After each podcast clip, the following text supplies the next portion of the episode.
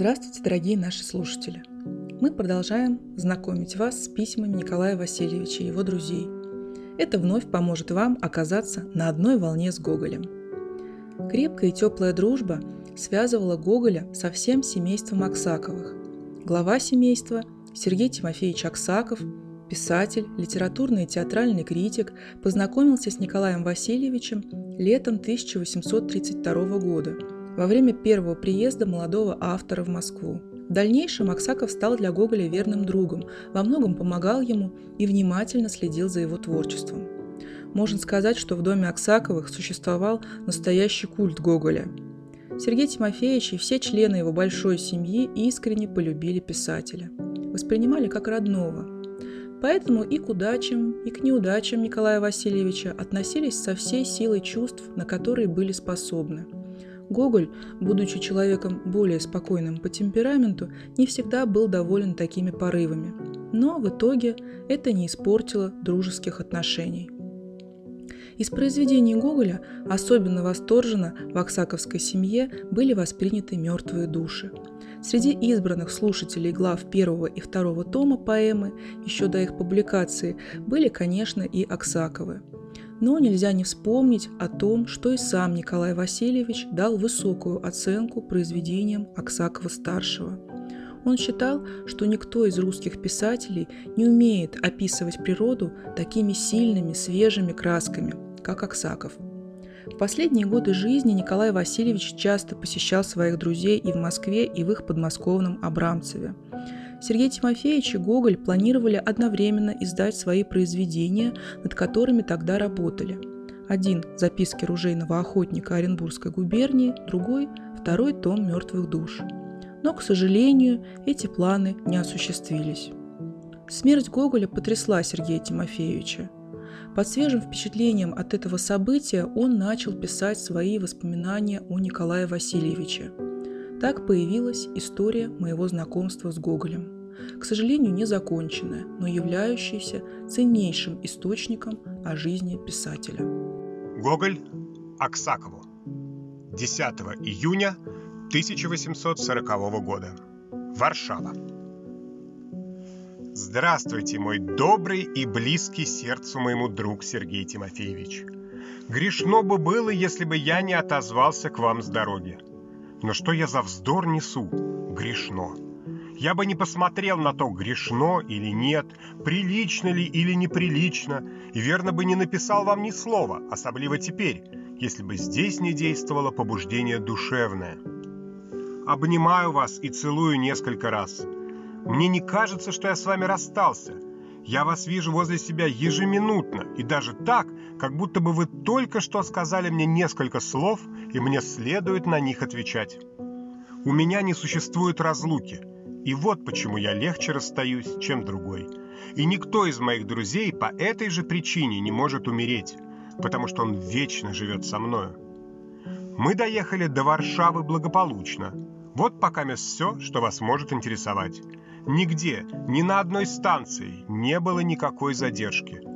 Словом, лучше доехать невозможно. Даже погода была хороша. У места дождь, у места солнце. Здесь я нашел кое-каких знакомых. Через два дни мы выезжаем в Краков. И оттуда, коли успеем, того же дни в Вену. Целую и обнимаю несколько раз Константина Сергеевича и снабжаю следующими довольно скучными поручениями. Привезти с собой кое-какие для меня книжки, а именно – Миниатюрное издание Онегина, «Горе от ума» и «Басни Дмитриева». И если только вышло компактное издание русских песней Сахарова, то привести и его. Еще, если вы достали или если вам случится достать для меня каких-нибудь докладных записок и дел, то привести и их тоже. Уведомите меня, когда едете в деревню. Корь, я полагаю, у вас уже совершенно окончилась. Перецелуйте за меня все милое семейство ваше. А Ольге Семеновне вместе с самой искреннейшей благодарностью передайте очень приятное известие. Именно, что запасов данных нам стало не только на всю дорогу, но даже и на станционных смотрителей. И даже в Варшаве мы наделили прислуживавших нам плутов остатками пирогов, балыков, лепешек и прочего. Прощайте, мой бесценный друг. Обнимаю вас множество раз. Аксаков Сергей Тимофеевич Гоголю. Июнь 1840 года. Москва. Да, мой милый, мой бесценный друг Николай Васильевич, между друзьями нет разлуки. Вы так прекрасно высказали мне мои собственные чувства. Письмо ваше из Варшавы от 10 июня нового стиля обрадовало все наше семейство.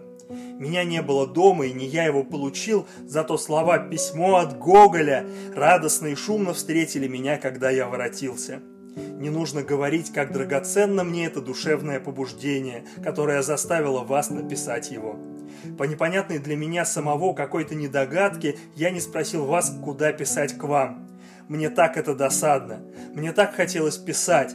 Так было необходимо высказать вам все, что теснилось в душе.